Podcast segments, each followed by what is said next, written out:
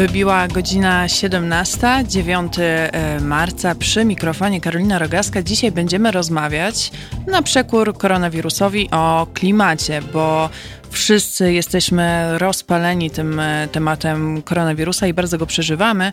Tymczasem inne niebezpieczeństwo dla e, całej ludzkości czai się tuż za rogiem, a właściwie już za tego rogu wyszło.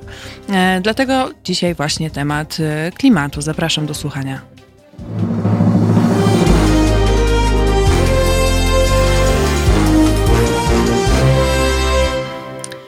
E, przypominam też Państwu na samym począteczku, e, że mogą Państwo do nas e, pisać na przykład na teraz małpa halo.radio. E, mogą Państwo do nas dzwonić pod numer 22 39 059 22 pisać także na forum na YouTubie i na Facebooku, dzielić się swoimi refleksjami, zadawać pytania i opowiadać o tym, co Państwo myślą, między innymi właśnie o zmianach, o zmianach klimatu. A ze mną w studio dzisiaj jest Patryk Strzałkowski z e, portalu gazeta.pl, który bardzo dużo właśnie o sprawach klimatu, środowiska e, pisze. Cześć. Cześć. właśnie, bo tak skoro zaczęłam o tym, e, tym, tym koronawirusem, to zastanawiam się, co ty sobie e, o tym e, myślisz, że tak bardzo przeżywamy właśnie temat koronawirusa i ja no, nie odbieram ludziom jakby prawa do panikowania czy prawa do przejmowania się czy, czy wykupowania e, mydła i makaronu ze sklepów, e, ale myślę sobie, że jednak wokół tematu e, zmian klimatycznych aż takiego pospolitego ruszenia nie ma. A wypadałoby, żeby było. Czy to chodzi po prostu o to, że ten temat zmian klimatycznych jakby postrzegamy jako bardziej odległy w czasie, w związku z czym mm, myślimy sobie, a, albo nie wiem, myślimy o tym, że nie mamy wpływu na to, co się dzieje?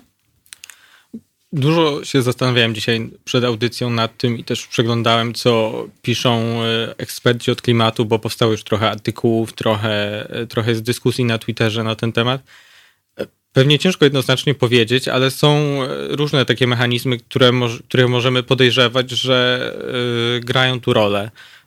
Właśnie to odłożenie w czasie, to znaczy, mm, chociaż jeżeli spojrzymy na to tak z dystansu, to zmiany klimatu e, w skali świata dzieją się w wielu miejscach już teraz, ich efekty są widoczne e, już teraz, a za 20-30 lat, czyli e, za życia większości z nas, mogą być katastrofalne, więc to wcale nie jest tak odległe. No ale jednak bardziej niż ten wirus. Tym wirusem teoretycznie można się zakazić w każdej chwili, można w każdej chwili trafić do szpitala, ciężko zachorować, więc ta perspektywa mm, może mieć znaczenie.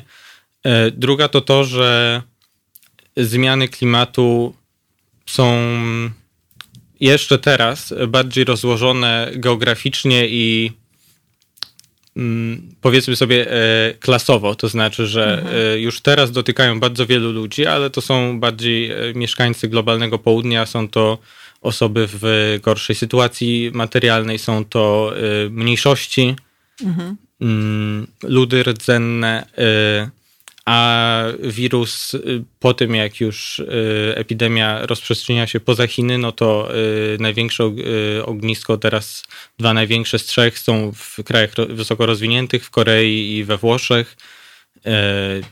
Prawdopodobnie za chwilę w większości Europy Zachodniej.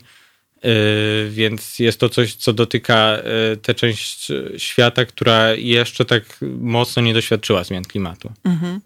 A właśnie a propos e, zmian klimatu, a propos tego mm, południa e, i też, też tych obszarów, które w jakiś sposób są biedniejsze, czy, czy mocniej już odczuwają te zmiany. Ja z tego, co mm, widziałam, byłeś między innymi na protestach klimatycznych w Kolumbii. Tak. Mm, I no właśnie, zastanawiam się, jakie są e, Twoje spostrzeżenia, bo ja miałam takie odczucie, czytając Twój tekst, że tam no jest właśnie większa mobilizacja niż, y, niż na przykład w Polsce, jeśli chodzi o, o jakieś protesty, czy, czy y, taką mhm. świadomość mhm. społeczną może nawet? Wydaje mi się, że liczbowo nie. Mhm. E, liczbowo nie. Na pewno mm, ci ludzie, z którymi rozmawiałem, no ale oczywiście to byli uczestnicy protestu, więc oni e, byli w to zaangażowani, mieli e, większą wiedzę niż, niż ogół społeczeństwa. No oni są właśnie też w tej, w tej części świata, która może być bardziej dotknięta zmianami klimatu. Mm, też y, taki przykład, który może nie do końca wpłynie na życie ludzi, ale jest bardzo widoczny, to to, że Kolumbia ma e, sześć lodowców. Pomimo tego, że to jest kraj tuż przy równiku, to e, kilka szczytów e, jest na tyle wysokich, że są tam lodowce. I te lodowce topnieją w oczach i za około 30 lat żadnego z nich już nie będzie. Więc mhm. To jest coś, co, co bardzo widać dosłownie gołym okiem, jeżeli spojrzeć na te góry. A tak liczbowo nie i to, to jest też coś, o co pytałem tam ludzi, no bo mm, na, na tym proteście, który byłem, było może kilkaset osób w Bogocie, która ma 10 milionów mieszkańców, e, więc to nie, nie jest dużo. No ale po prostu Kolumbia jest krajem, tak jak wiele innych e, e, krajów globalnego południa, które zmaga się z różnymi problemami. Kolumbia, Kolumbia wychodzi z wojny domowej. Kilka lat temu podpisano umowę pokojową z Las FARC, czyli najdłużej działającą tam partyzantką. Inne grupy cały czas działają, są części kraju, gdzie rząd nie ma kontroli. Mnóstwo innych problemów społecznych. Aktywiści po prostu się boją. Aktywiści walczący mm, na takiej niewielkiej skali właśnie z nielegalnymi kopalniami y, po prostu mogą zostać zamordowani. Mhm. Studenci w czasie protestów o prawa do nauki y, regularnie dochodzi na takich protestach do z policją, więc ludzie to po prostu boją się protestować. Mhm. E, to jest to, co widzimy. Ktoś mógłby zapytać na przykład, dlaczego nie ma wielkich protestów w sprawie klimatu w Chinach czy w Rosji, które Rosja no tak. eksportuje paliwa kopalne, Chiny emitują najwięcej dwutlenku węgla na świecie. No ale tam taki proces antyrządowy może się skończyć więzieniem lub gorzej. Mhm. A i tak są w, w Rosji, są, są młodzi ludzie, którzy na przykład temu protestują, chociaż nie mogą się gromadzić, to protestują jednoosobowo. Jednoosobowo to na pewno wymaga wielkiej odwagi i trzeba na to zwracać uwagę. Mhm. No tak, warto to doceniać. To, to, o czym mówisz, to mi e, się kojarzy też z książką Artura Domosławskiego Śmierć w Amazonii. Tam bodajże protestowali raz, że przeciwko chyba jakimś kopalniom, ale też przeciwko wycinaniu lasów y, pod hodowlę bydła. I też te historie no, kończyły się tak, że ludzie nagle znikali. E, I nie wiadomo, znaczy można się domyśleć, co się, z, co się z nimi działo, więc no właśnie, tym bardziej sobie wyobrażam, że to, to jest ta duża odwaga, o której e, mówisz, potrzebna, żeby, żeby się tam zmobilizować e, i żeby pokazać, że się z czymś mieszkańcy tamtych regionów y, nie zgadzają. Jest to bardzo smutne, bo to jest właśnie, to też pokazuje, że to jest napędzane przez y, mm, duże koncerny, bo jednak y, to one jakby mają zyski z tego, ewentualnie rządy państw czy pojedynczy politycy w jakimś stopniu. E, jak, mm, I właśnie a propos tych e, korporacji, jak e, sobie o tym myślisz, czy masz takie momenty, bo ja mam czasami takie momenty, jak sobie myślę, okej, okay, wprowadzajmy jakieś zmiany, ale mam czasem takie poczucie bezsilności, że to jaki ja mam wpływ na korporację, która, która to napędza wszystko. To jest frustrujące na pewno, jeżeli spojrzymy na to z, z tej perspektywy wielkiej e, korporacji, wielkich firm działających na świecie, też tego, jak e, one są w stanie udawać, że coś robią. To jest coś, co mnie na przykład e, denerwuje, że oczywiście jakby jest też ta bezsilność, te jakieś mm, protesty konsumenckie. Czasem to przynosi skutek, czasem mnie. E, teraz jest coraz większa presja na korporacje, e, ale one i tak stara, starają się tego unikać. Na przykład no tutaj akurat może nie chodzi o, o wielką firmę, ale o wielki biznes. Lot, lotnisko Heathrow w Wielkiej Brytanii mhm Y, które mierzyło się z, y, w, w, sądzie z kwestią budowy nowego pasa i tak dalej, a w międzyczasie właśnie, żeby poprawić swój y, PR, ogłosiło, że lotnisko będzie neutralne klimatycznie, pomijając te emisje związane z lotnictwem. A co to no, w ogóle no oznacza? właśnie, to to oznacza, nie? To tak jakby... Mm, powiedzieć, że y, na przykład firma produkująca ropę naftową będzie neutralna klimatycznie, bo wprowadzi sobie, nie wiem, panele słoneczne na biurach, ale z wyjątkiem emisji z tej ropy, którą sprzedaje. E, więc no, to jest ten, ten, taki klasyczny greenwashing. I tak, mhm. to, to jest frustrujące, że, że tym firmom takie coś umyka na sucho. Mm, ale nie jest też tak, że ta presja nie ma sensu. Jeżeli posłucha, zobaczymy też to, jak e, zmieniają się na przestrzeni kilku lat e, komunikaty tych firm, to, że oczywiście do wielu, e, jedna z, nie pamiętam która, ale jedna z tych, z tych największych, z tych gigantów olejowych też ogłosił ostatnio neutralność klimatyczną, mhm. pomijając paliwa. No to jest trochę absurdalne. A z drugiej strony, jeszcze parę lat temu to nic takiego by nie przyjęli do wiadomości, więc mhm. widać, widać, że ta presja jest. E, na pewno to się wiąże dużo z tymi nowymi ruchami, z protestami e, młodzieży, z Extinction Rebellion.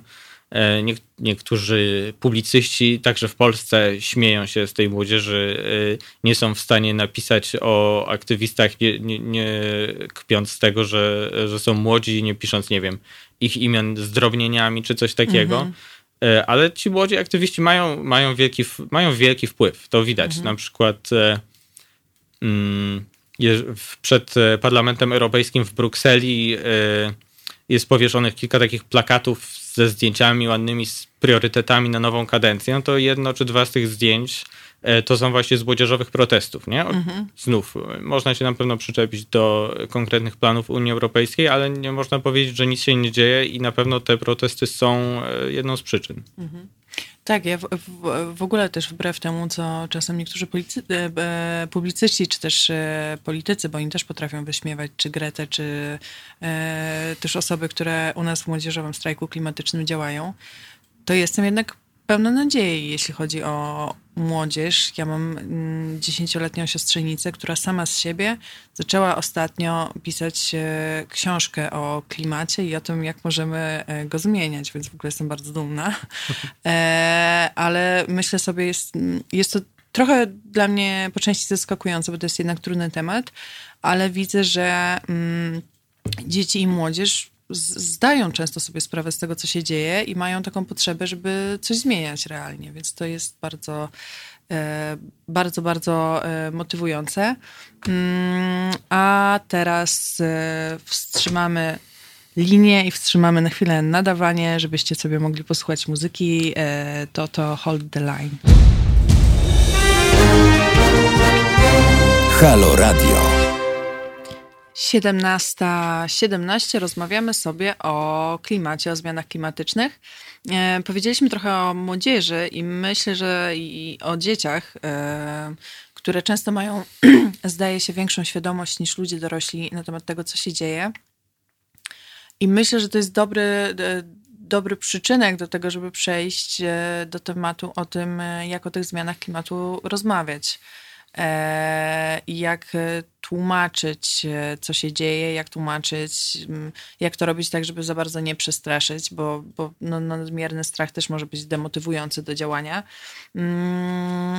I to stara się robić między innymi e, projekt e, Chłopi 2050, który jest taką opowieścią o świecie e, przyszłości, o tym, jak on będzie wyglądał, jeśli te zmiany klimatyczne będą się działy w takim tempie, w jakim się dzieją. I ty trochę działałeś przy tym projekcie i to mm, on jakby też ma pokazać właśnie to, jak, jak możemy mm, dotrzeć do niezainteresowanych trochę tematem i jak można to w taki fajny, miękki dość sposób wytłumaczyć. Myślę, że to jest właśnie jedno z tych wyzwań, e, jak dotrzeć do, e, do ludzi z tą wiadomością, wiadomościami o e, katastrofie klimatycznej. Pewnie można by, albo można będzie za jakiś czas porównywać tutaj komunikację w te odnośnie klimatu, a komunikację odnośnie epidemii koronawirusa.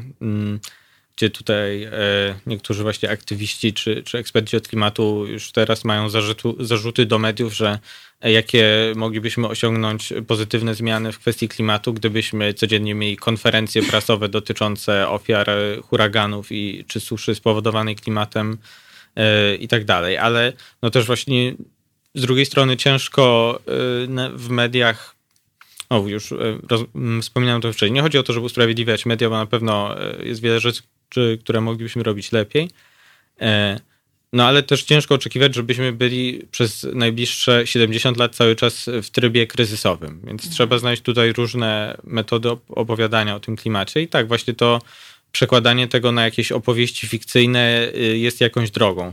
Ta, y, to słuchowisko Chłopi 2050 jest oparte na nauce, co jest ważne. Ono się opiera na y, raporcie WWF-u mhm. Polska 2050, więc to nie są...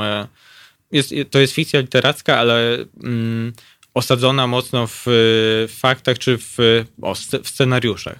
Mhm. I tak jak ciężko oczekiwać, żeby każdy znalazł czas i chęć na przebrnięcie przez raport, który jest pełen liczb, który jest pełen fachowej terminologii, a taka terminologia, e, co też wiemy z różnych badań, e, no po prostu jest, jest murem dla e, większości ludzi, jeżeli jest za dużo słów takich fachowych, takiego żargonu, no to, to jest po prostu nie do przebrnięcia. Wszyscy mhm. tak mamy z, z czymś, gdybym ja na przykład miał przebrnąć przez raport o Mm, budownictwie, pewnie bym się zderzył z, z, z, fachową tutaj, e, fachowym słownictwem, które po prostu by mnie wyczerpał. Mhm. E, a tutaj mamy przełożenie tego na, na jakiś język opowieści, mm, na wskazanie też na, na, bohaterów, na postacie. One tutaj są fikcyjne, ale wcale też nie muszą być. Możemy też opowiadać o, o prawdziwych osobach, tylko na przykład właśnie dotkniętych w innych częściach świata. Mhm.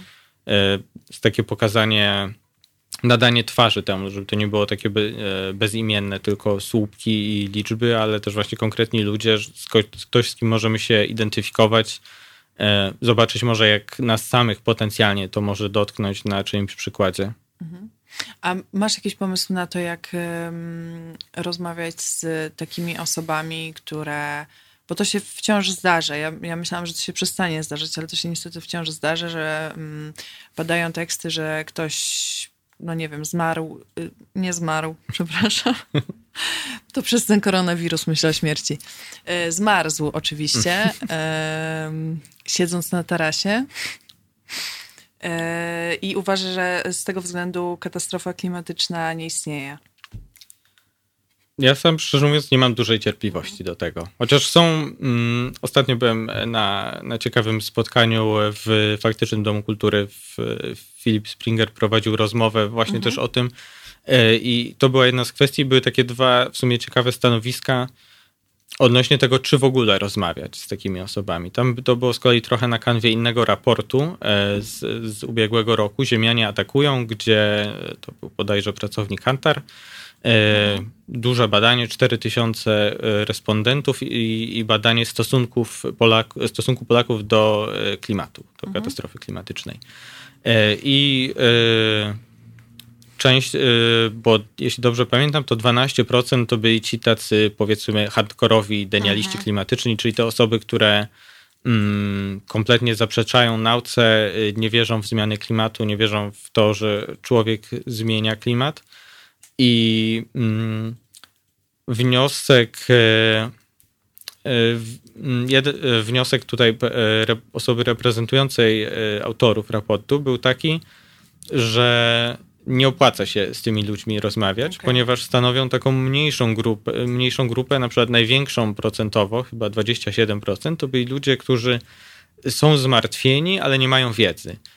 I to być może, to, to jest, jeżeli tych ludzi udałoby się przekonać, e, zwiększyć tę ich wiedzę, żeby mogli sami wyciągnąć z tego wnioski, no to patrząc tak czysto liczbowo, to jest e, powiedzmy większy zysk, patrząc tak trochę korporacyjnie. A, a inne stanowisko, in, inny pomysł był taki, czy inna, inne podejście było takie, e, że przekonanie takiej osoby, mm, która jest mocno zaangażowana w to, może mieć większe powiedzmy zyski, tak na, na takim porównaniu do osoby, która e, miała styczność z sektą. Mhm. Jeżeli te, te osoby się uda wydostać z tej sekty, to ona często mm, bywa właśnie tą, tą taką najbardziej e, zwalcza, później uświadamiającą innych ludzi o zagrożeniach i tak dalej. Że jeżeli... Jest taki nawet mechanizm psychologiczny, już teraz nie pamiętam dokładnego terminu, ale to udowodniono między innymi na badaniach nad palaczami i byłymi palaczami, że później ci, którzy najbardziej mhm. walczą z paleniem i no, namawiają tak bardzo, bardzo do rzucania innych e, ludzi, e, no to są ci, którzy właśnie kiedyś palili, więc myślę, że tu mogłoby, rzeczywiście mogłoby coś podobnego zadziałać, mhm. ale no właśnie, kwestia tego, czy, czy jakby inwestować w tą energię, w wyciąganie tych ludzi z tej tak zwanej sekty, mhm. powiedzmy. O, właśnie, więc no, pewnie jest to coś, e, co może być wartościowe. Warto może na przykład tutaj, powiedzmy w cudzysłowie, korzystać z osób, które są w tym samym środowisku, jeżeli to jest e, mm, ktoś, kto, kto, kto ma lepsze, powiedzmy, dotarcie do, do środowiska. No po prostu wiemy, że, że jednak więcej jest takich postaw w konserwatywnych środowiskach, nie tylko, ale, ale, ale tak po prostu jest, że jest więcej, więc jeżeli na przykład ktoś e, jest bardziej związany z takimi środowiskami, to pewnie łatwiej jest im traktować tę osobę, e, te, tej grupie, traktować taką osobę jako kogoś, z kim chcą e, pogadać i posłuchać, niż kogoś, e, kogo określą zaraz jako przeciwnika jakiegoś mhm. ideologicznego i to ich, to ich blokuje, bo nie wiem, ta osoba ma poglądy na inne kwestie, które są dla nich nie do przyjęcia i, i jakoś tak wpisują to w mhm. jakąś taką jedną wielką Spisek. Spisek, tak, co, coś takiego. No ale tak jak wspomniałem, ja, ja trochę nie mam cierpliwości, żeby y, wdawać się w takie, może bardziej na żywo, w internetowe dyskusje zupełnie no. nie. E, co innego może z, z, kimś, z kimś znajomym, z kimś bliskim na żywo y, porozmawiać tak na spokojnie, to, to już jest pewnie bardziej wartościowe niż po prostu przerzucanie się e, komentarzami w mediach społecznościowych, bo to nie zauważyłem, żeby to jeszcze prowadziło do czegoś. No często to tak w mediach e, społecznościowych działa, że mam wrażenie, że ludzie po prostu chcą, mm, nadają e, pozory dyskusji, e, czy chęci dyskusji swoim wypowiedziom, a tak naprawdę po prostu chcą wyrazić swoje zdanie i totalnie ich nie interesuje, co ktoś inny powie. A wracając jeszcze do tych 27%, do tych osób, które się mm, przejmują, obawiają nieco, ale nie mają wiedzy jak tą wiedzę, jeśli spotkamy, wyczujemy, że spotkaliśmy taką osobę, to jak ją, jej tą wiedzę e, przekazywać, bo wyobrażam sobie, że właśnie rzucenie jakimiś danymi naukowymi nie, nie do końca musi e, do niej przemówić, bo nie będzie potrafiła sobie tego zwizualizować, czyli mhm. mówić na przykład tymi przykładami jakimiś konkretnych krajów, osób. Myślę, że wtedy warto, żebyśmy byli w stanie e podać takie rzeczy, które są e, bliskie, a po drugie pewne metafory. No to już może oczywiście nie, też nie, może bardziej to jest, wymaga od jakichś edukatorów czy, czy też dziennikarzy, żeby byli w stanie takie metafory określić, yy, te, takie w stanie metafory powiedzieć tego, żeby wyjaśnić, jak działa klimat. Bo, yy, na, na różnych metaforach można te skomplikowane mechanizmy dobrze wyjaśnić. To jest yy, na przykład w książce Nauka o klimacie E, chociaż jest tam bardzo dużo danych i, i nawet równania i, i, zadania do rozwiązywania, to są też e, takie metafory, które dla osoby nie znającej dobrze fizyki czy matematyki e, przemawiają. Ten efekt szklarni, efekt po prostu, nie wiem, ogrzewania domu, to jest coś, co, co jest nam bliskie, co jesteśmy w stanie pojąć i ten przykład dobrze zrozumieć, a, a jeżeli chodzi też o skutki, o to, żeby ktoś zrozumiał, jakie to może mieć dla niego znaczenie, no to właśnie te, te, te rzeczy, które mogą dość, dotknąć nas osobiście, bo mm, to jest, y, to może przerażać, ale y, kryzys klimatyczny, jeżeli go nie opanujemy, to jest coś, co dotknie albo każdego z nas, albo co najmniej każdego, bliską osobę każdego z nas. Mhm. Nawet jeżeli mm, mi nie przeszkadzają y, upały, to być może moi rodzice będą je dużo, dużo gorzej znosić jeżeli w mojej miejscowości, czy nie wiem, powiedzmy mieszkam e, na siódmym piętrze w bloku, więc e, nie boję się powodzi, no ale to mo, może mój e, przyjaciel czy przyjaciółka mieszka na wsi i, nad rzeką i grozi mu zalanie, albo grozi mhm. jemu czy jej susza i, i strata biznesu. Wszystkim nam z powodu suszy mogą grozić już nawet nie, nie za 30 lat, w tym roku. Bardzo wysokie mhm. ceny warzyw bo mieliśmy zimę ta, taką, jak wszyscy widzieliśmy. Nie było śniegu, bo to była najcieplejsza zima w Polsce w historii badań. E, a być może no, te badania sięgają 100-150 e, pomiarów, w sensie w historii mhm. pomiarów 150 lat. E, być może w ogóle w historii Polski nie było tak ciepłej zimy, no możemy już zgadywać, ale to, to jest możliwe. Mm, I to nie jest tylko kwestia tego, że nie musieliśmy najcieplejszych huttek wyciągać. To jest kwestia tego, że nie było śniegu. Ten śnieg się teraz y, nie roztapia, więc będzie mniej wody w rzekach na wiosnę, będą e, suche pola, mniejsze uprawy i później po prostu droższe ceny polskich warzyw. Mhm. No tak, myślę, że te ceny w sklepach to jest coś tak wyraźnego i namacalnego, że jeśli sporo mówić o tym, że to się właśnie łączy z, z katastrofą e, klimatyczną, ze zmianami klimatu, to jakoś może to dotrze do ludzi. A teraz Fade Into You.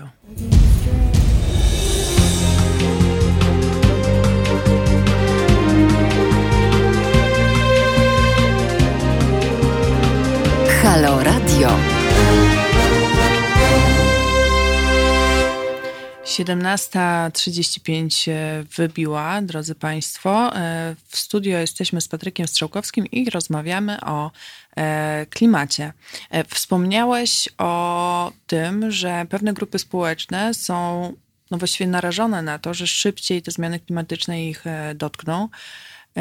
I rzeczywiście to jest taka, mam wrażenie, kolejna sytuacja, w której ci bogaci jakby no, działają przede wszystkim z chęci zysku i oni koniec końców mogą wyjść z tego suchą nogą, bo, bo mają na tyle duże fundusze, że się jakoś zabezpieczą, e, a bardzo mocno dotyka to mm, osoby biedne. W, jak, w, w jaki, czy in, źle sytuowane ekonomicznie, może lepiej e, tak to określić. w jaki sposób e, może to je e, dotknąć, na przykład w Polsce, jeśli wiesz, albo jak dotyka mhm. gdzieś na świecie indziej już teraz? Absolutnie możemy znaleźć takie przykłady w Polsce i to właśnie warto o tym mówić, że to nie jest w skali globalnej tak jest y, podział na bogatą północ i, i u, y, ubogie południe mm, w efektach zmian klimatu w, te, w, w skali całej e, populacji planety, ale nie musimy patrzeć tak daleko. Oczywiście warto, ale, ale możemy patrzeć po prostu na Polskę i e, zupełnie jest też tak, że y, są już teraz powoli, a z czasem coraz bardziej widoczne te różnice. Nie?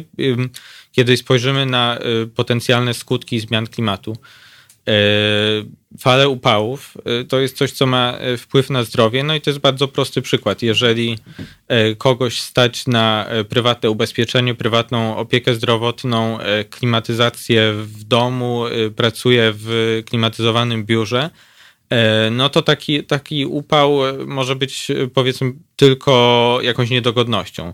Jeżeli ktoś pracuje fizycznie na zewnątrz, e, nie może sobie pozwolić na klimatyzację, e, musi zamiast iść do, prywatnie do lekarza, to musi czekać w długiej kolejce w przychodni publicznej, gdzie też nie ma klimatyzacji, no to to nie jest niedogodność, tylko szczególnie właśnie znowu dla, dla osób starszych, wręcz zagrożenie zdrowia czy życia. Mm, kolejna kwestia mm, ubezpieczenia. Nie każdego stać na ubezpieczenia, czy, a nie, nie, niektóre osoby mm, nawet w związku ze stratami wywołanymi przez powódź, przez suszę, są w stanie sobie poradzić. Może to być dla nich strata, ale nie coś, co doprowadzi do, do bankructwa czy, czy takiego osobistego kryzysu w finansach rodzinnych, powiedzmy. Nie? Jeżeli E, kogoś nie stać na e, ubezpieczenie, nie stać na pokrycie takich strat, e, czy nie stać na powiedzmy inwestycje, które mogłyby zabezpieczyć jego dom czy jego biznes przed skutkami zmian klimatu, to znów mamy te dysproporcje. Mm, to też widać trochę. Mm, o, albo też w kwestii przerzucania kosztów. Mhm tego, że jeżeli nie będziemy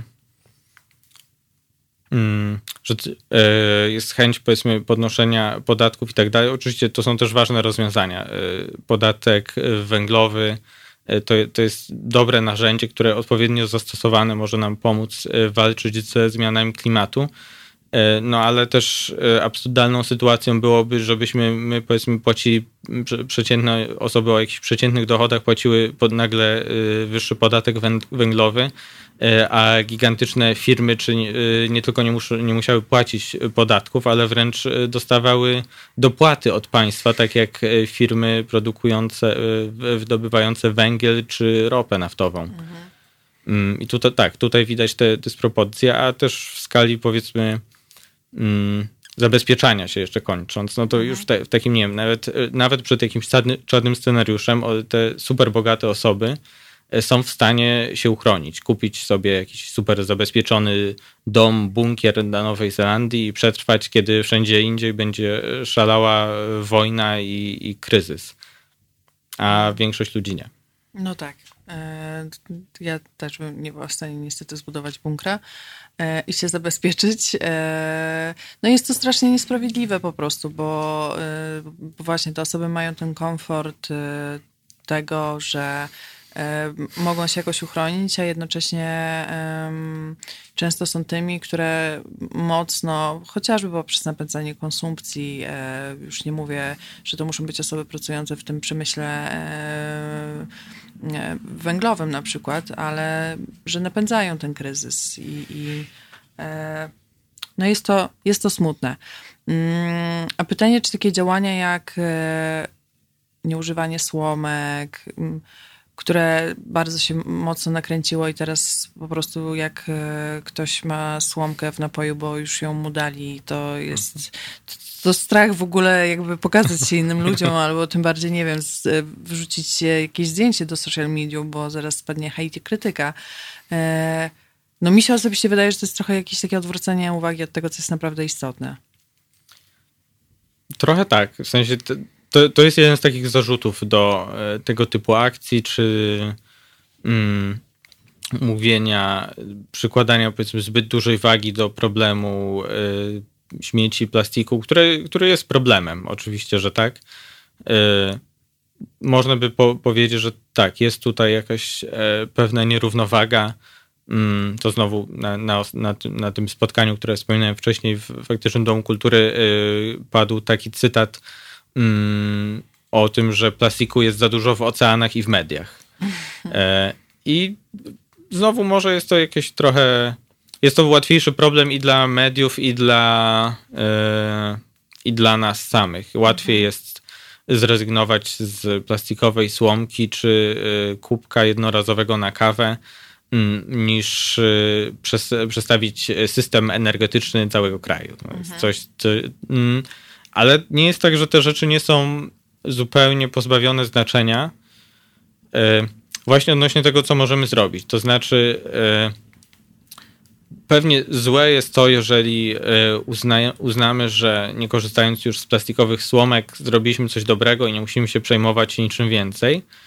Ale też zła będzie sytuacja, jeżeli e, naczytamy się dużo o zmianach klimatu i uznamy, że to jest tak straszne, że w sumie nie jestem w stanie o tym myśleć. Mhm.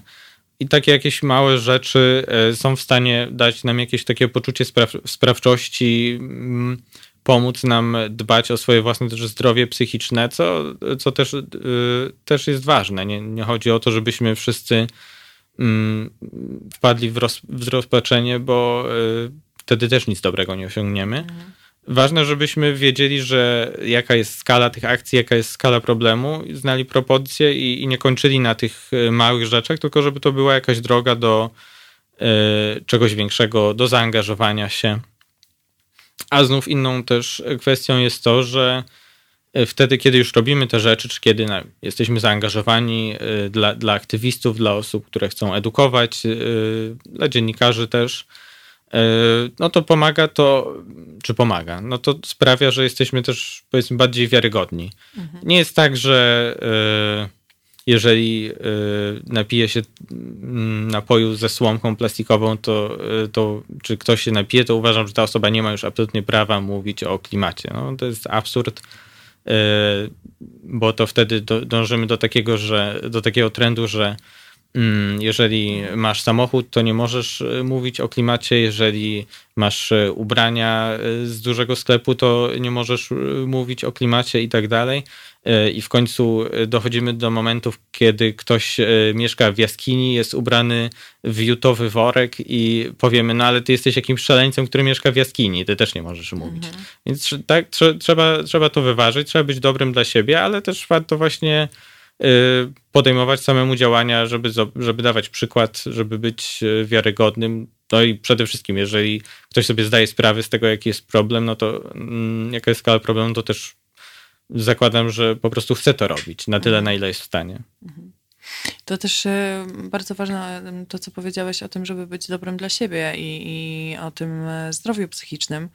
E, rzeczywiście teraz właśnie jak o tym mówisz, to myślę, że to może jakoś nas uspokajać, ale właśnie też dbać o nasz komfort psychiczny, bo jednak już e, występuje coś takiego jak depresja klimatyczna, czy, czy stany lękowe wywołane sytuacją sytuacja na świecie i właśnie tą, tymi zmianami klimatu, więc myślę, że to jest bardzo cenne i dbajcie o siebie Państwo, bardzo proszę. E, a my się teraz na chwilę e, przeniesiemy do Japonii. Big in Japan.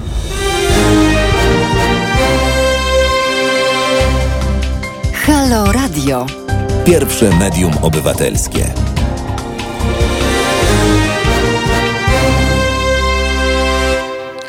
Halo, halo, 17.49. E, przypominam, że mogą Państwo do nas pisać na teraz małpa halo.radio lub dzwonić pod numer 22 39 059 22, żeby podzielić się swoimi refleksjami e, albo zadać pytania dotyczące e, zmian klimatycznych i katastrofy klimatycznej.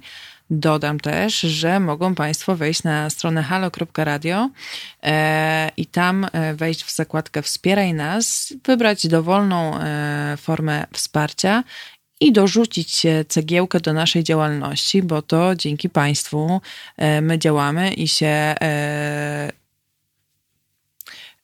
rozwijamy dzięki, dzięki Państwa wsparciu, bo Wy też współtworzycie to radio. Widzimy komentarz, że gość nie podsuwa żadnych sensownych rozwiązań w celu zatrzymania katastrofy klimatycznej. No myślę, że to, to, to jest, e, przepraszam panie Marcinie, nie mogę się zgodzić. E, nie ma stricte łatwych rozwiązań, a to, o czym mówimy, czyli na przykład protesty e, czy wywieranie wpływu na duże koncerny, no to jest coś bardzo ważnego. Tak, to jest ważne. Oczywiście. Mm Możemy powiedzieć, w sensie tak, możemy. Yy, proste, proste rozwiązanie jest takie, że musimy yy, w ciągu 30 lat drastycznie obniżyć. Yy, o, znowu, bo, o, żeby nie mówić tym zbyt, zbyt takim hermetycznym językiem, yy, musimy przestać spalać węgiel, ropę i gaz najlepiej w przeciągu 20 lat i oprócz tego musimy y, zmienić to, jak produkujemy cement, stal, y, żywność. Y, musimy zmienić to, jak dostajemy się do pracy, to, jak podróżujemy po świecie, to, jak ogrzewamy nasze domy. I właśnie to, to jest ta prosta recepta i ona oczywiście nie jest prosta. Na to się składa bardzo wiele róż, różnych rzeczy. Mm. Mamy na, na wiele z tych rzeczy mamy konkretne rozwiązania możemy e, zamiast produkować energię z ropy, węgla i gazu, możemy ją produkować ze źródeł odnawialnych e, i z energii jądrowej, która jest kontrowersyjna, ale jest, jest, może być częścią rozwiązania. A, a przede wszystkim energia odnawialna z wiatru e, i słońca. Zarządzanie energią, to znaczy, że teraz dzięki temu, że energia z paliw kopalnych przez y, stulecie ponad była y, po prostu bardzo tania, to nie musieliśmy się za bardzo ograniczać, y, nie musieliśmy myśleć o tym, czy jej dużo ładujemy, czy nie. Te jakieś straty nie odbijały się na nas tak za bardzo. I przez to się tak rozpas rozpasaliśmy w mhm. kwestii tego, ile tej energii zużywamy, więc musimy lepiej nią zarządzać. Musimy zmienić naszą dietę to jest jeden, to, to jest paradoksalnie jeden z trudniejszych tematów, bo mm, o ile mało kto jest jakoś, nie wiem, emocjonalnie przywiązany do tego, czy jego prąd pochodzi z wiatraka, czy z energii węglowej, dla większości ludzi to nie ma znaczenia, byleby nie był za drogi. To jest, to jest bardzo rozsądne zresztą. E, o tyle bardzo wiele osób jest przywiązane do tego, co lubi jeść, do jakiejś tradycyjnej kuchni i tak dalej, czy też nowoczesnej, a to, jak jemy, też ma ogromny wpływ na środowisko i na klimat na wiele sposobów E, przez e, emisje bezpośrednie, to znaczy e, zwierzęta kopytne, krowy mhm. emitują po prostu przez metan. proces trawienia metan, który jest chyba kilkanaście razy silniejszym gazem cieplarnianym od dwutlenku węgla. Do tego, żeby wykarmić te wszystkie zwierzęta, te miliony zwierząt, które zabijamy codziennie, żeby je zjeść, musimy też wycinać, znaczy musimy, wycina się miliony y, hektarów Puszczy Amazońskiej i, innych lasów tropikalnych cennych dla środowiska i dla klimatu, żeby tam uprawiać soję, która później będzie zjedzona przez te świnie czy krowy, które później będą zjedzone przez ludzi w Ameryce, czy w Chinach, czy w Europie. Mhm. Więc tak, musimy przestawić nasze życie pod wieloma względami. Mhm. No tak, temat, temat odejścia od mięsa to jest trudne, tym bardziej, że latami mm, wmawiało się, szczególnie tutaj w Polsce, te, te, te, znów to będzie ta strona konserwatywna wmawiała, że to jest jakiś tradycyjny sposób e, żywienia się Polek i Polaków, a, a, a to nie jest prawda, bo jednak w większości jedliśmy produkty e, roślinne i to od lat. Taki boom na, na te produkty mięsne przyszedł jakoś, e, podejrzewam, koło drugiej, po drugiej wojnie e, światowej, a, a wcześniej no mięso to było drogie jedzenie, jedzenie szlachty, więc jeśli ktoś myśli, że mięso jest naszym tradycyjnym polskim jedzeniem, to drodzy Państwo, nie. Chyba, że za, tradyc- za tradycję uznamy to, co się działo w, w, w, ciągu ostatnich kilkudziesięciu lat e, i co było też napędzane przez przemysł mięsny, ale to już mm, trochę, trochę z, chyba zbaczam e, z e, tematu. E, tutaj jeden ze słuchaczy, Piotr Strychalski, pisze, że susza jest w Polsce dramatyczna, że wpisy Julka Gaja na Facebooku pokazują skalę i to postępuje błyskawicznie. Kluczem do przyszłości jest zapewnienie dostaw energii i wody bez korzystania ze źródeł kopalnych i uniezależnienie wytwarzania energii od chłodzenia, wykorzystania wody słodkiej. No tak, to to chyba się możemy zgodzić z tą. Tak, to jest też coś, z czego yy, pewnie wiele osób sobie nie zdaje sprawy, ale to, to chłodzenie to jest mm, mm, też jakieś poważne wyzwanie, to takie trochę samo napędzające się, to znaczy pośrednio. Mm, spalanie węgla przyczynia się do tego, że mamy coraz większą suszę, a z drugiej strony te elektrownie węglowe e, potrzebują bardzo dużo wody jeżeli tej wody zacznie brakować, to może też zacząć brakować prądu, więc też nie, e, wbrew temu, co może by chcieli niektórzy politycy czy, czy, e, czy biznes, e, choćbyśmy chcieli, to tego prądu z węgla tak czy siak byśmy nie mogli produkować dużo dłużej, bo to się przestanie opłacać, przestanie też być po prostu możliwe w, mhm. w pewnym momencie, jeżeli nie przestaniemy. No tak, to fajnie by się było choćby z tego względu na to przygotować i zacząć e, budować e, alternatywne, e, jakby zacząć korzystać z tych alternatywnych źródeł, źródeł energii, bo jeśli do kogoś nie przemawia klimat, to może przemówi to, że zaraz się okaże, że w ogóle będzie problem z prądem i, i myślę, że to by bardzo wpłynęło na funkcjonowanie całego społeczeństwa. Ty się też zajmujesz tematem, jeśli jesteśmy wokół takich powiedzmy działań codziennych, e, tematem segregacji śmieci. E, była zresztą akcja Daj kosza śmieciom. Tak. na, na gazeta.pl. Zachęcamy. Ona chyba jeszcze trwa, tak? Mm, w zasadzie tak, mieliśmy w, w, ubiegłym tygodniu, e, w związku z tym, że był początek marca i zmieniły się te zasady w, w Warszawie, w tym roku się zmieniają e, stopniowo w, w Polsce te zasady i e, mieliśmy taką akcję, w której staraliśmy się odpowiedzieć na te wątpliwości, zobaczyć jak, jakie różne osoby mają problemy czy wątpliwości, a, a jest, jest ich masa, nie? Mhm.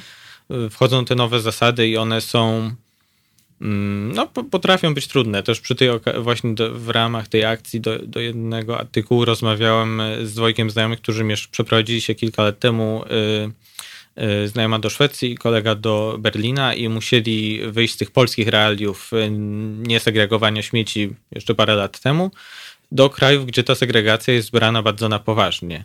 I też mówili, że to nie było takie proste mhm. nauczyć się tego. Ta koleżanka Agnieszka, która się przeprowadziła do Szwecji, mówiła, że kiedy weszli mm, zsiedli z promu e, w Szwecji, mieli jakiś tam worek śmieci z podróży i poszli do supermarketu, to nie wiedzieli, co z nimi zrobić. Tam musiał ktoś ich dopiero poinstruować, jak używać automatów, gdzie oddać butelkę i tak dalej. Mm, no i tak, to jest coś, coś, coś z czym e, się mierzymy teraz. Ale mówią, że można się do tego przyzwyczaić i że już to łatwo im teraz idzie, czy, czy wciąż mają jakąś taką trudność? Bo w mhm. Polsce wydaje mi się, że to sprawia trudność. Ja sama jak czasem stoję przed e, śmietnikami, które są jakoś tam jakby podzielone, to nie wiem do końca, co mam gdzie wyrzucić, tak? Mhm. Ma, mam jakieś takie wątpliwości. Albo jakieś opakowanie jest z, e, z, jakby stworzone z dwóch różnych materiałów i też się gubię, czy to rozdzielać, czy to wyrzucać razem. Mhm. To, co oni oboje mówili, to tak, że mm, po jakimś czasie to stało się dla nich automatyczne, to, to segregowanie śmieci w domu, też i w Niemczech, i w Szwecji jest system kaucyjny, więc e, wszelkie butelki i plastikowe, i e, szklane, a przynajmniej w Niemczech na pewno plastikowe też oddaje się do automatów, uzyskuje się tam kaucję. A w Szwecji, o czym nie wiedziałem, a co mi się bardzo spodobało, można nie pobierać tych, tych monet z kaucji, tylko w automacie kliknąć, że przeznacza się je na przykład na nasadzenia lasów, czy, czy jakiś dobroczynny cel, co Myślę, że jest też bardzo fajne. Mhm. Można, traci się w sumie tam te, te, te, kilka centów, a można się poczuć e, fajnie, bo się zrobiło co, co, jakiś taki dobry gest.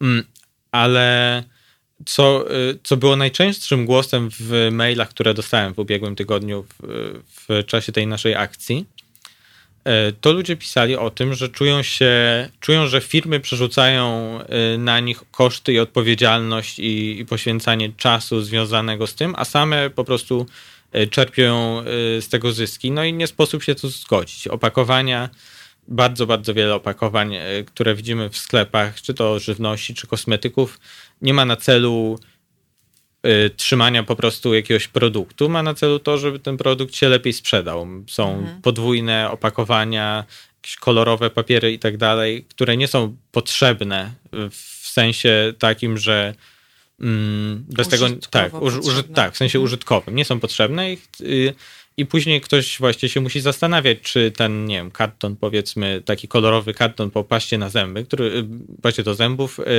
on w sumie nie jest potrzebny, wystarczy ta tubka, E, a i się zastanawiam, czy ten karton się nadaje do papieru taki świecący, czy nie. I bardzo wiele jest takich rzeczy, że to jest, to jest bardzo cenny głos, że producenci sami czerpią zyski, a przerzucają, przerzuca, przerzucają na nas tę mhm. odpowiedzialność za segregację koszty też właśnie wielu, wielu ludzi się zastanawia, czy trzeba myć te produkty, a to mhm. wtedy zużywa wodę, a w niektórych miejscowościach od zużycia wody zależy opłata za śmieci, więc jeszcze więcej się wtedy płaci za śmieci i to jest takie błędne koło. Mhm. A jak jest z tym opakowaniem? E, ja bym dała do papieru, ale nie wiem, czy dobrze. Może się teraz mhm. narażę na...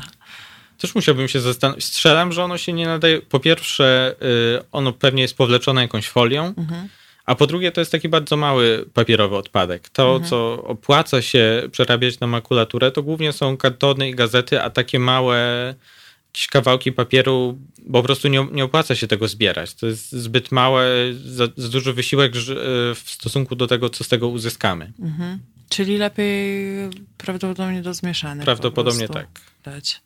E, a jak gazety są takie mm, tak, takie mają śliskie okładki, to, to nie robi problemu? Słyszałem, że to też się nie nadaje do recyklingu. Musiałbym sprawdzić, ale taki jakiś powleczony w papier, takie rzeczy generalnie nie nadają się do recyklingu. Teraz głupią myśl, bo chciałam powiedzieć, że w takim razie wyborczo się bardzo dobrze nadaje ze względu na e, jakby formę, bo to jest taki papier, papier. E, no ale to dobrze, to w sumie ekologicznie. Tak, dobrze, ale też e, warto byłem jakieś na takich warsztatach odnośnie segregacji śmieci i też trochę mm, e, myśleć poza schematem.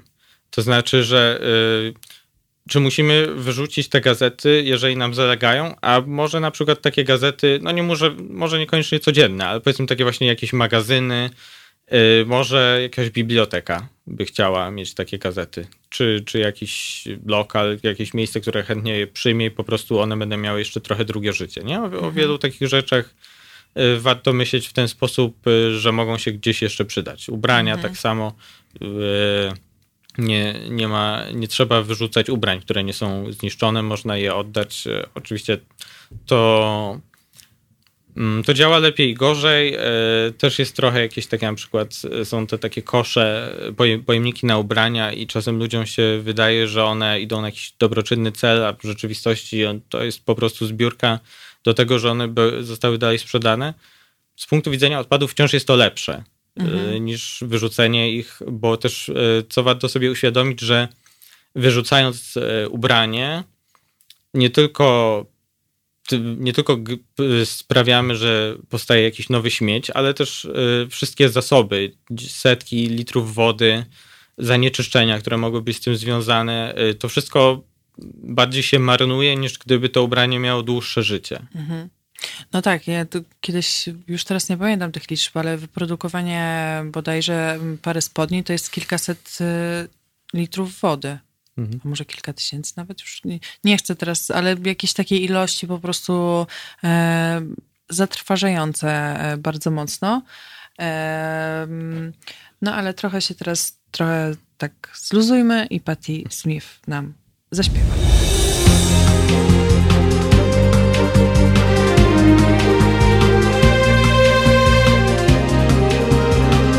Halo Radio.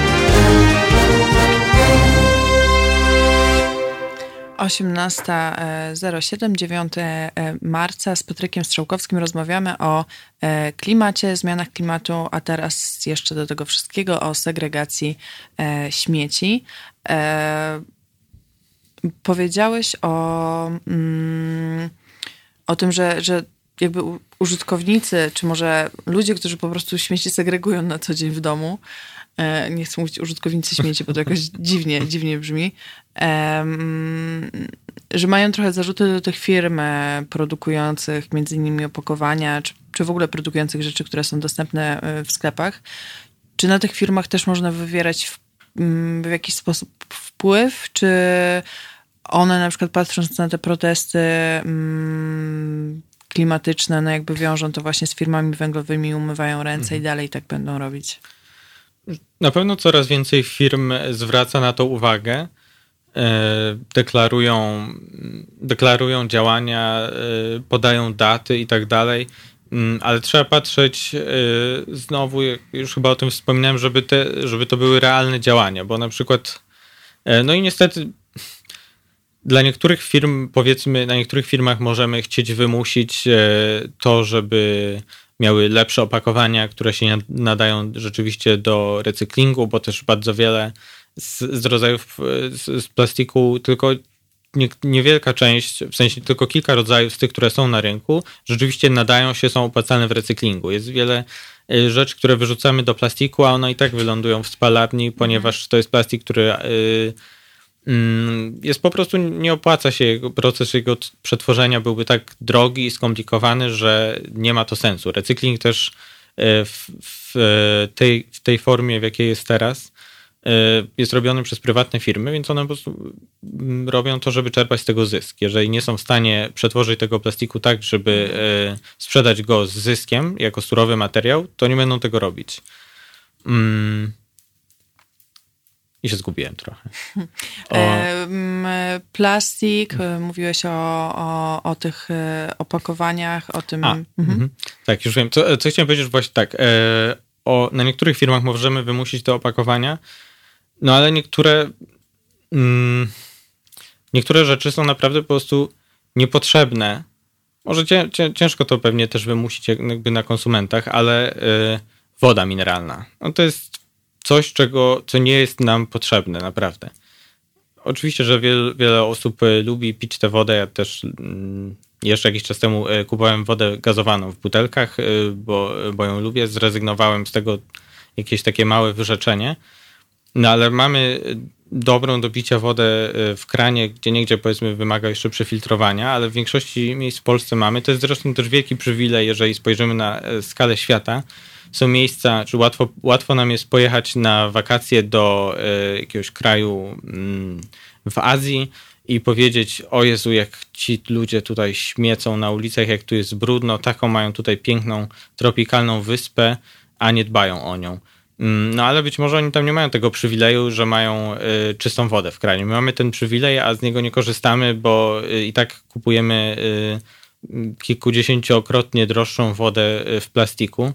No i to jest coś, czego najlepiej, żeby nie było. Mhm. A jeżeli już, to powinny też być butelki E, zwrotne, co niekoniecznie się podoba firmom. Niektóre aktywnie z tym walczą, czy same, czy za pośrednictwem e, różnych takich lobby z, związanych z, z tworzywami sztucznymi i tak dalej. Ale takie pozorowane zmiany, bo pytałeś o, o wywieranie mm -hmm, zmian. Mm -hmm. Więc jeżeli na przykład jakaś firma nam powie, tak, rewolucja w, w, naszej tutaj wodzie w butelce, a rewolucja polega na tym, że butelka jest o 30% cieńsza, więc jest 30% mniej plastiku. I firma to przeliczy, że dzięki temu w skali 10 lat zaoszczędzimy 10 czy 100 ton plastiku. Mhm. No ale to nie o takie rozwiązania nam chodzi. To, że zaoszczędzimy 100 ton, a 300 ton powstanie i trafi na śmietniki, ponieważ jest to, nie wiem, cienka butelka, która już potem się nie nadaje do, do recyklingu, no to, to, jest, to nawet nie jest pseudo rozwiązanie, tylko pogorszenie sytuacji, mhm. nie? Te butelki powinny, jeśli już muszą być, już, już musi być ta woda w butelkach, to niech one będą wszystkie zwrotne. E, I też nie można wierzyć w to, że to jest e, po prostu jakaś katastrofa dla firm, czy że konsumenci tego nie chcą. E, za naszą zachodnią granicą od lat plastikowe butelki z napojami gazowanymi i tak dalej są zwrotne i wszyscy z tym żyją, więc mhm. da, się, da się to zrobić, da się to wykonać i da się z tym żyć. A czemu, to, to czemu u nas tak, tak opornie to idzie? Mm. No wydaje mi się, że właśnie po prostu dlatego, że to w... kilka powodów pewnie jest. Wymaga to jakiejś dużej zmiany systemu E, no i też uderza to w interesy, powiedzmy, jeżeli biznesem firmy jest produkcja nowych plastikowych butelek, mhm. no to sytuacja, w której e, tych plastikowych butelek już nie musi produkować tyle, tylko dużą, jakiś ułamek tego, co wcześniej, no to uderza w jej biznes, nie? Mhm. Mm. No ale to jest to jest pozornie opłacalne, ponieważ mhm. to jest opłacalne dla znowu wąskiej, to co mówiliśmy wcześniej o, o firmach i społeczeństwie, to jest przerzucanie kosztów y, na społeczeństwo, ponieważ y, z czego sobie nie zdajemy sprawy, zanieczyszczenie to jest coś, co kosztuje nas wszystkich, nasze zdrowie, y, nasz komfort życia, jakość życia, a zyski z tego czerpie niewielka grupa ludzi związana z, z danym biznesem. Mhm. E, pan Marek Jerzy pisze na forum, że w Polsce w latach 90. były plastikowe butelki zwrotne i komu to przeszkadzało? No właśnie. Moglibyśmy tutaj e, tradycji z lat 90. E, wrócić. E, a czemu w przypadku na przykład butelek szklanych to działa? Przecież wiele butelek szklanych można zawracać za kaucją. Mm.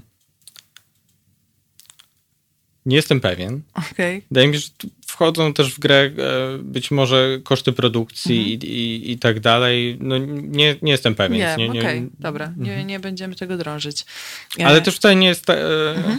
nie jest tak, że, że to jest jakieś powszechne. Mhm. Właśnie na przykład dużo sklepów, e, to się zmieni, mam nadzieję. Wydaje mi się, że też, też są już prace legislacyjne na, nad tymi kwestiami E, I, ale nie jest tak, że dużo można zwracać, czy tam, nie wiem, sklepy na przykład chcą, żeby był paragon e, przy zwrocie, co też, to też utrudnia życie.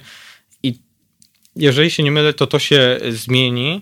I to też pokazuje, jak firmy, jak chcą, to potrafią się przystosować, ponieważ e, kiedy mamy perspektywę, że będzie tam powiedzmy ograniczenie plastiku, czy wprowadzone zwrotne butelki, E, to jedna z marek piwa ma już teraz wielką kampanię, że ich butelki są mhm, teraz mhm. zwrotne, nie? I chwała im za to, że to robią, no ale też nie jest tak, że to zrobili znikąd. Czasy się zmieniają, są takie wymogi konsumentów i, i, i z czasem legislacyjne. E, I skoro e, potrafią się do tego przystosować, jak widać. Mhm. Właśnie, to, to, zobaczcie Państwo, jakie my, my, konsumenci, mamy ogromny wpływ, skoro już chociaż w takim stopniu to rusza e, niektóre, niektóre firmy, nawet jeśli czasem to działanie ma być takim właśnie wybielaniem się, no to e, pewnie, pewnie warto.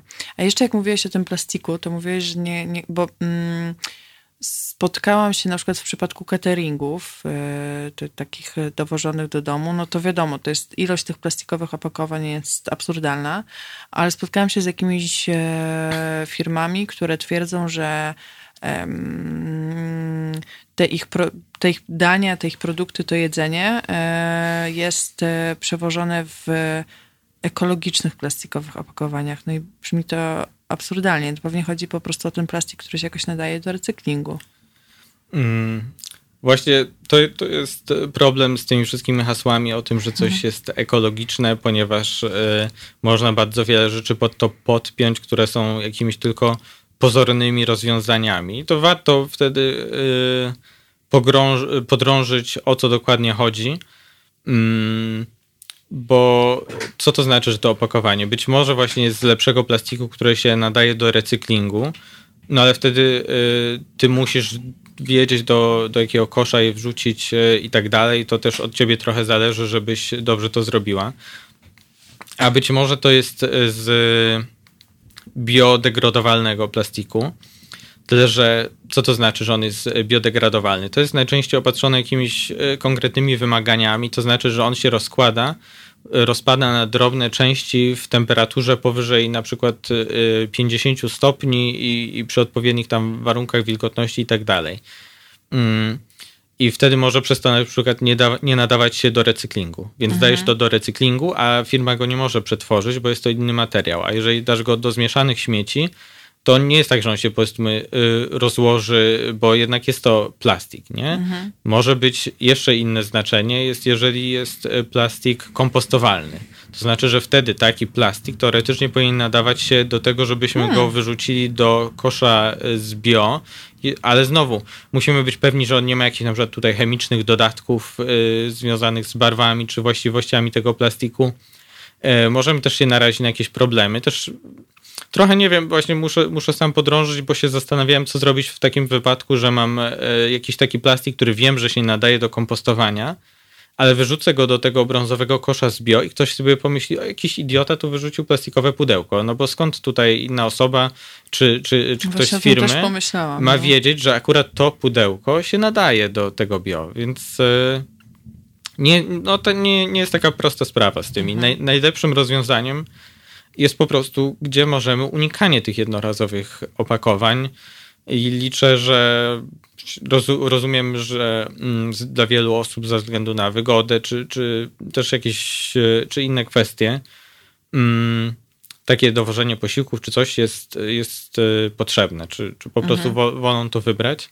No ale da się to zrobić lepiej, może z trochę wyższymi kosztami, no ale znowu, te koszty są wyższe, ponieważ y, spadają one na jednostkę, a koszty tych odpadów są przerzucane na całe społeczeństwo, mhm. nie? Jakieś wielorazowe opakowania, które są odbierane, myte później. Mhm. Są takie mhm. rozwiązania już. Pewnie, pewnie jest to do rozwiązania. No to nie jest, y, nie wydaje się to, znaczy oczywiście nie chcę bagatelizować, pewnie wiąże się to z, z jakimś całym tutaj procesem dystrybucji i tak dalej, y, ale wydaje mi się, że to jest coś, co jesteśmy w stanie zrobić. Mhm. Tak, kojarzę. Kojarzę też właśnie jakieś firmy, które po prostu przywożą e, to jedzenie e, w słoikach i po zjedzeniu zostawia się przed drzwiami te puste słoiki, ktoś je zabiera i przy, przywozi nowe. One są jakby cały czas mhm. w obrocie. Jest to bardzo fajny, fajny pomysł, tylko no jest to niestety właśnie dużo droższe jednostkowo e, jeśli, jeśli o to chodzi. A jeszcze wracając do segregacji, bo spotykam się często z, z czymś takim e, i sama jestem trochę ciekawa. Mm, wiem, że są dwie ekipy ładowaczy śmieci. Jedna przyjeżdża do segregowanych, druga do zmieszanych. Aczkolwiek ludzie często obserwują, że to wszystko się wrzuca jakby i tak do jednego wozu. I później mają takie, no to po co my mamy mhm. segregować, skoro to wszystko trafia do... Yy, po prostu jest e, przez nich wrzucany do jednego miejsca, jakby do tego jednego samochodu i, i w takim razie ta nasza segregacja nie ma e, sensu, ale chyba jednak mimo wszystko ma. Ma, to jest pytanie, które bardzo często pojawia się właśnie w wywiadach mhm. czy rozmowach z, z, ekspertami odnośnie zarządzania odpadami. I ta odpowiedź zawsze jest jedna, że to jest mit że być może y, parę lat temu jeszcze były takie wypadki w niektórych miejscowościach, gdzie te firmy jeszcze nie były przystosowane do tego, że rzeczywiście te, te śmieci y, posegregowane wstępnie lądowały w tym samym śmietniku. E, teraz się to, y, jest to mm, absolutnie nie powinno się tak zdarzać. Jeżeli tak się zdarza, to znaczy, że taka firma naraża się na karę, że można taką firmę zgłosić, ale niekoniecznie musimy, może mamy powód zgłosić, warto się dowiedzieć, ponieważ y, jest tak, że y, są, te, są śmieciarki, które po prostu mają kilka pojemników. Jeden, mhm. jeden samochód może wrzucić y, mm, do, do kilku oddzielnych komór te śmieci i to, że jakby z zewnątrz nam się wydaje, że one lądują w tym samym miejscu, no to w rzeczywistości tak nie jest. Mhm. Poza tym też później jeszcze właśnie działają segregownie, które, które jakoś oddzielają. Mhm. Kto, ktoś mhm. tam znaczy nie wiem, czy to ktoś stoi przy taśmie i to ręcznie oddziela, czy to są jakieś maszyny, ale jednak jest to jeszcze później jakiemuś procesowi poddawane. Tak, to jest, to jest później startowane, są różne e, procesy e, technologiczne, co, co jest trochę takim, co może... Mm, Niektórzy niechętnie o tym e, mówią, jak też rozmawiam, nie wiem, na przykład w redakcji są osoby, czasem sobie rozmawiamy. Niektórzy mówią, żeby że takie szczegóły tutaj może, może zniechęcić do y, segregowania, że nie wszystkie te śmieci rzeczywiście będą posegregowane. Zaraz, zaraz powiem dlaczego. Y, no ale wydaje mi się, że warto o tym mówić, żeby właśnie naciskać na, na władzę i na producentów, żeby było lepiej. A dlaczego nie wszystkie będą, y, o, nie wszystkie będą mm, zrecyklingowane? Właśnie dlatego, że y, wiele materiałów tych tworzyw sztucznych nie nadaje się do recyklingu. Mhm. Dlatego, że są e, wielomateriałowe, e, są połączone plastik i papier i to już się nie nadaje do recyklingu. Mm, dlatego, że to są właśnie te rodzaje plastiku, o których wspominałem wcześniej, których się nie mhm. opłaca przetworzyć. Mm, no i czasem też, czasem odpowiedzialność jest po naszej stronie, kiedy nie stosujemy się właśnie do tych zasad. To znaczy, na przykład takim dosyć prostym błędem jest upychanie czegoś w plastikowe butelki, czy w szklane, czy wrzucanie niedopałków papierosów, czy jakichś e, karteczek i tak dalej. No, nikt już nie będzie później wygrzebywał z tej plastikowej butelki niedopałka papierosu. To ta butelka po prostu, chociaż nadawałaby się do recyklingu, mhm. E, ona wyląduje w zmieszanych przez to, że, e, przez to, że popełniliśmy taki błąd no i myślę, że tak, że to, to, to, są takie rzeczy, o których właśnie warto w mediach czy, czy na innym poziomie w szkołach e, mhm. i tak dalej edukować, żeby e, nie psuć takimi w sumie prostymi do uniknięcia błędami tego procesu. No tak, to jest rzeczywiście. Nie pomyślałabym o tym wcześniej, ale rzeczywiście to jest coś, co, co można łatwo mhm. uniknąć, mhm. a, a, a może mieć tak duże znaczenie, ale no myślę, że to uświadomienie, też przypominanie, że, że że te śmieci są, są e, dalej sortowane, segregowane, że to wcale tak jak na pierwszy rzut oka nam się wydaje, nie musi e, wyglądać, bo później ci ludzie wrzucają te śmieci mm, jakkolwiek. Nie wiem jak jest teraz, ale około dwa lata temu pojechałam do pracy jakby z ładowaczami śmieci, żeby zobaczyć jak ta ich praca wygląda i rzeczywiście z nimi pracowałam przez cały dzień. E, i oni mają takie bardzo dobre podejście, znaczy sami bardzo mocno segregują, ale mówili, że są właśnie załamani, jak e, przyjeżdżają do tych śmietników i widzą, że ludzie po prostu jakby mhm. wrzucają gdziekolwiek. Mam nadzieję, że przez te dwa lata nie, co nieco się zmieniło. E, jest e, trochę lepiej na e, warszawskich e, ulicach, a teraz my się wybierzemy nie na warszawskie ulice, a na ulicę e, Filadelfii.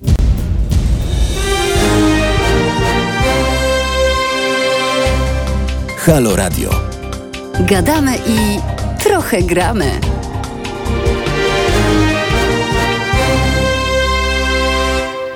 Osiemnasta dwadzieścia osiem rozmawiamy o zmianach klimatu, o ekologii.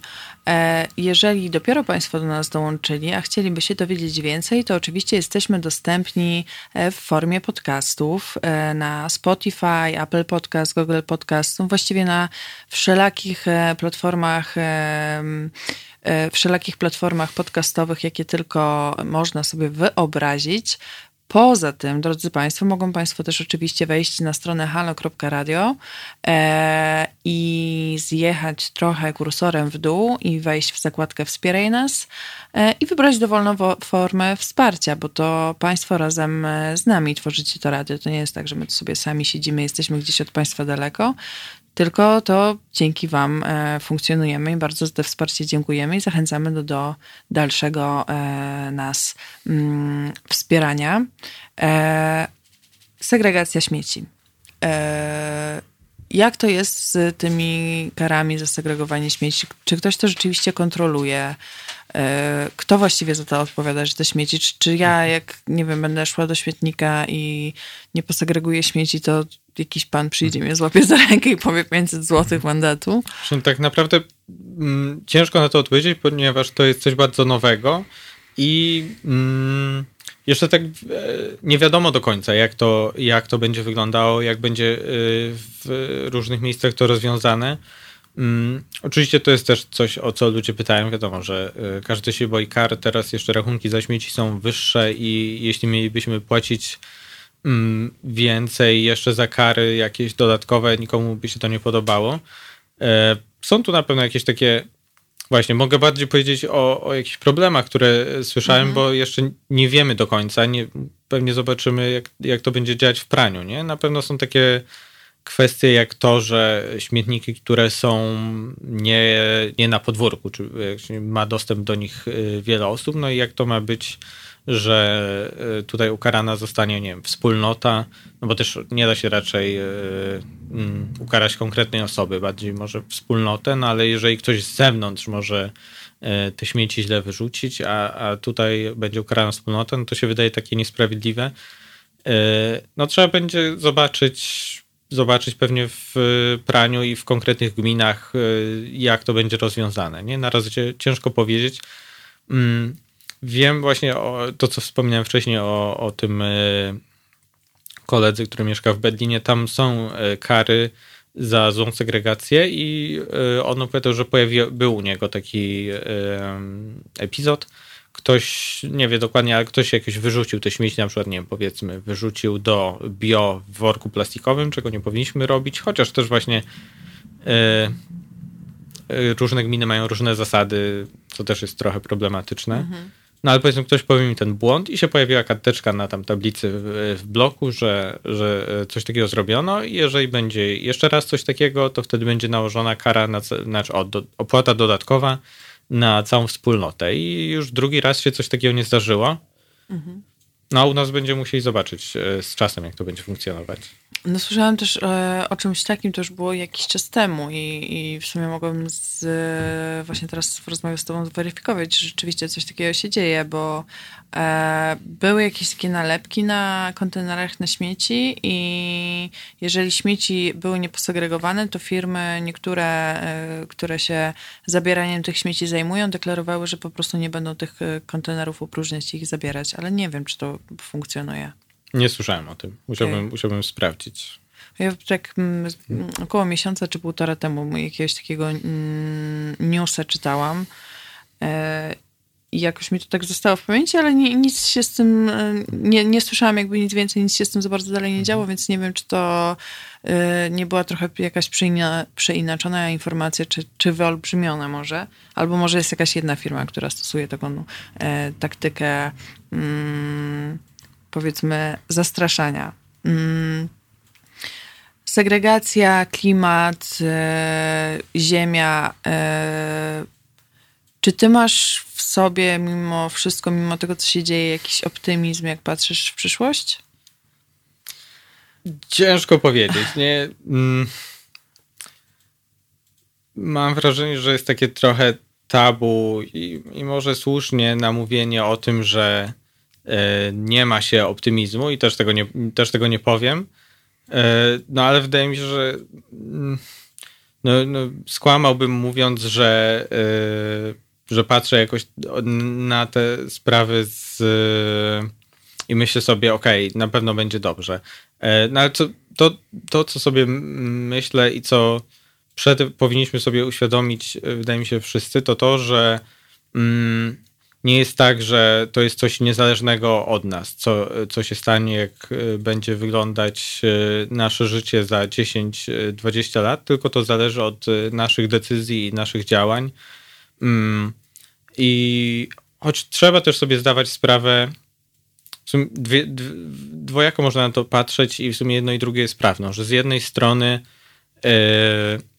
nie unikniemy wszystkich złych konsekwencji z tym związanych. Jakby w, doszliśmy już do takiego momentu, E, że pewnych, pewnych nie wiem, rzeczy już, już są nie, nie do odratowania i jakby nie mówimy tu tylko o, nie wiem, o, o niedźwiedziach polatnych, e, ale też o, o ludziach, o, o miejscach, o mm, miejscach, które są nie do uratowania. Mhm. Wyspy, niektóre nie wiem, państwa wyspiarskie, niektóre kraje równikowe, gdzie nawet w tym najbardziej optymistycznym scenariuszu za, e, za jakiś czas będzie po prostu za gorąco, żeby żyć. E, I to są jakby. Mm, ale to nie znaczy też, że e, możemy nic nie robić, bo zawsze, może, tak zawsze, zawsze, tak. zawsze może być gorzej. Ale tak, to, że zawsze może być gorzej, to nie jest może dobry motywator do działania. I nie, nie, nie tylko na tym się powinniśmy skupiać, ale na tym, że też działając na, na rzecz klimatu, Mm, w pewnej mierze też budujemy lepszą przyszłość dla siebie, dla, dla dzieci, dla, dla kolejnych pokoleń.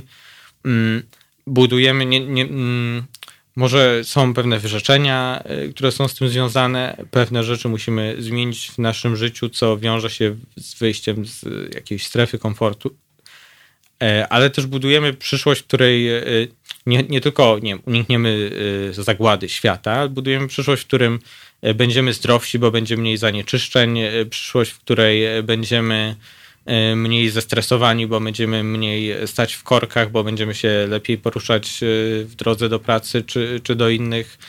Przyszłość, w której nie będziemy mieli zniszczonych miejscowości przez nowe kopalnie, czy zniszczonych lasów przez wycinanie ich pod wydobywanie jakichś piasków roponośnych Mm, też przyszłość, która będzie, miejmy nadzieję, bardziej sprawiedliwa dla ludzi. E, dlatego podoba mi się ta koncepcja w Stanach Zjednoczonych, mhm. ten e, Green New Deal, który jest takim, takim planem e, totalnym. To jest pokrótce plan zaproponowany przez grupę polityków w Stanach Zjednoczonych, promowany bardzo przez taką kongreswoman Aleksandrię Ocasio-Cortez, który ma być takim ramowym planem walki ze zmianami klimatu, ale nie tylko. On ma dotyczyć też sprawiedliwości społecznej, sprawiedliwości rasowej, mm, ma, ma y, obniżać bezrobocie, nierówności społeczne i wydaje mi się, że połączenie te, tego dbania o klimat z tym, żebyśmy budowali właśnie bardziej sprawiedliwy świat jest czymś, co Y, co po pierwsze jest realne, a po, pierwsze, a po drugie jest y, takim realnym motywatorem do mhm. działania dla wielu ludzi. Ale jakby, jakby to się jakby mm, miało łączyć, czyli jakieś bardziej sprawiedliwe mm, rozdysponowanie y, tych zasobów, które mamy, czy, czy, czy to też i w kwestiach mhm. dostępu do pracy, do, do właśnie do różnego rodzaju produktów użytkowych codziennych? Hmm. W, w kwestii stosunków pracy, w kwestii e, podatków, właśnie te, mm, dystrybucji e, środków tego, żeby e, firmy mm, były bardziej sprawiedliwie opodatkowane, a to można by przeznaczyć właśnie na programy edukacyjne czy pracy, trochę tam mm, jakieś kwestie takiej pracy, też od pracy jakiejś interwencyjnej przy nie wiem, usuwaniu skutków katastrof związanych z, mhm. ze zmianami klimatu po e, budowanie tej zielonej gospodarki, nowe miejsca pracy e, przy właśnie produkcji e, rzecz, rzecz które mogą nam walczyć z kryzysem klimatycznym, zielonej energetyki i tak dalej. Mm, tak, takie szerokie. To te, też, też fakt. Mm, faktem jest, że ten program on jest bardzo ogólny. To nie, to nie była, to nie, to była no bardziej taka koncepcja niż powiedzmy Y, szczegółowy plan. Mhm. Mm, ale tak, właśnie wydaje mi się, że to jest taka, mm, taka wizja, która y, może nam pomóc w mhm. zmierzeniu się z tym. Mhm. E, no fajnie, bardzo, bardzo fajnie by było coś e, takiego zrealizować. E, myślę, że to by się nam wszystkim przydało. No, znaczy, no oczywiście ci najbogatsi będą krzyczeć, że takie rozwiązania są dla nich bardzo bolesne, bo stracą miliony, dwa miliony albo miliard z majątków, które posiadają. No ale trudno, trudno. E, Empire of the Sun teraz, We Are the People. Halo Radio. Gadamy i trochę gramy.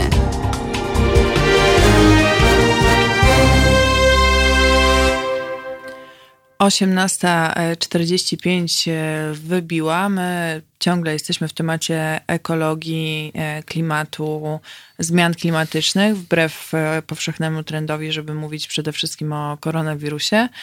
E, chciałam nawiązać jeszcze do. Mm, trochę do mm, tematu edukacji, bo wiem, że w szkołach e, jest potrzebna e, no jest potrzebna mm, dużo więcej takiej wiedzy. Z tego, co słyszałam, to wręcz w niektórych szkołach, nawet jeśli się porusza temat ekologii, czy jest on jakoś właśnie wpleciony w lekcje mm, tej geografii czy biologii, to na przykład rozmawia się na lekcjach o dziurze ozonowej, która no, na dobrą sprawę jakby no, nie jest teraz najbardziej palącym mhm. problemem, tym bardziej, że jakoś ta produkcja freonów, ich emisji do atmosfery została e, zatrzymana.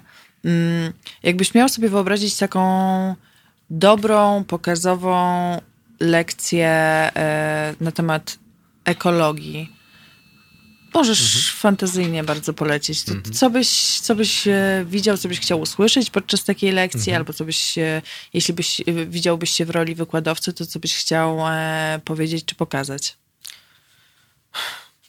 Ciężko powiedzieć, bo tego jest tak dużo, mhm. że y, najchętniej bym zrobił jakiś ca cały tutaj program na semestr lub dwa. Y, y, no myślę, że trze trzeba pokazać, no i też oczywiście dostosować to do, do różnych grup wiekowych mhm. uczniów. Myślę, że trzeba, trzeba pokazywać to, co, o czym rozmawialiśmy wcześniej w kwestii przekonywania ogółu ludzi, po prostu uświadamiania, uświadamiania problemu. E, to, jak e, to, co się dzieje, to, co robimy z klimatem, e, wpłynie na ich życie, żeby. No, to myślę, że to jest absolutna podstawa dla młodych ludzi. Mają prawo wiedzieć, co, jak mogą wyglądać, jak może wyglądać ich życie za 20-30 lat, jeżeli nie zaczniemy działać natychmiast. Mhm. Że to jest, to jest, myślę, że podstawa, żeby wiedzieli, a, a druga rzecz to te rozwiązania, to o co, o co też były pytania. Tak, no, trzeba mówić o, o konkretnych rozwiązaniach, e, tych tam w życiu codziennych, ale codziennym, ale też e, w tych e, na poziomie, nie wiem, krajowym czy światowym, mm, żeby ludzie fajnie, dobrze, żeby młode osoby mogły podejmować jakieś świadome wybory konsumenckie i tak dalej ale jeszcze ważniejsze jest to, żeby te osoby, y, mm, kiedy już skończą szkołę i skończą 18 lat, żeby mogły podejmować wybory polityczne i, mhm. głosować na klimat,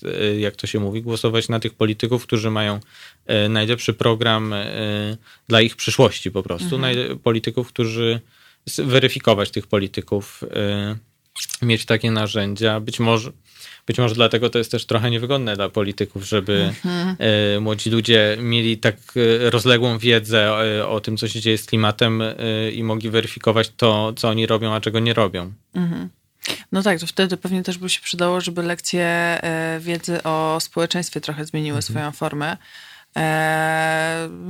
nawet nie zahaczając, nie wchodząc tak mocno w, te, w temat klimatu, ale tak jak ja sobie przypominam swoje lekcje wiedzy o społeczeństwie, to ja się tam za dużo o takich działaniach obywatelskich, czy o mm. tym, mhm. jakie ja mam prawa jako obywatelka i że, że mogę wymagać mm. od władzy e, i że mam do tego różnego rodzaju narzędzia. No, mm, średnio się o tym uczyłam. Nie wiem, czy po prostu akurat na tych zajęciach, kiedy o tym mówiono, nie uważałam, czy po prostu te tematy nie były poruszane, ale raczej e, podejrzewam, że po prostu e, no niestety, no, no nie, były, nie, nie były poruszane, nie były e, w jakiś sposób rozwijane.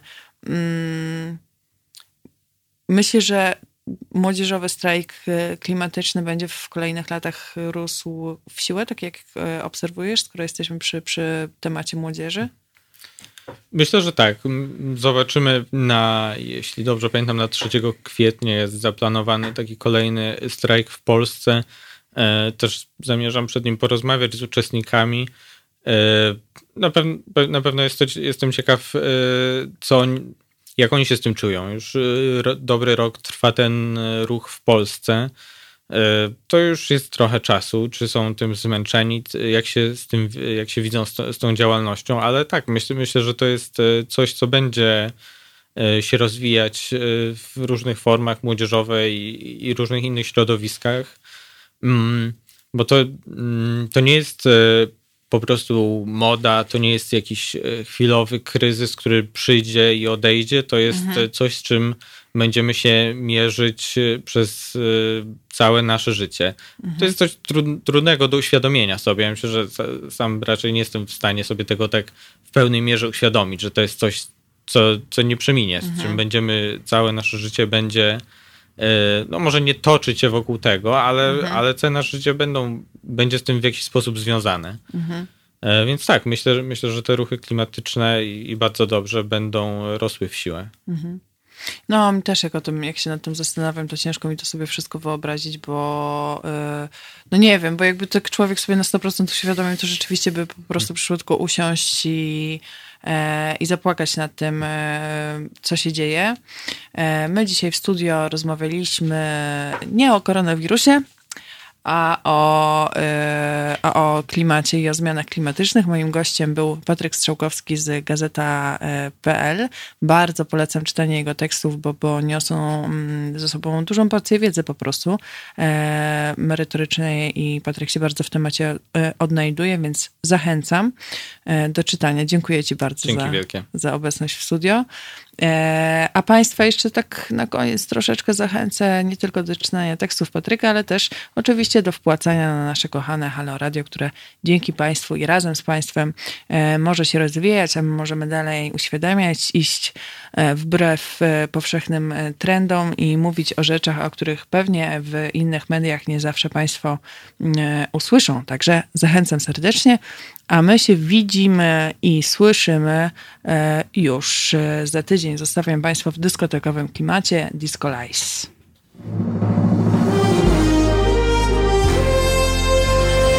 To proste. Żeby robić medium prawdziwie obywatelskie, potrzebujemy Państwa stałego wsparcia finansowego. Szczegóły na naszej stronie www.halo.radio, w mobilnej aplikacji na Androida i iOS-a oraz na koncie Fundacji Obywatelskiej w serwisie www.patronite.pl.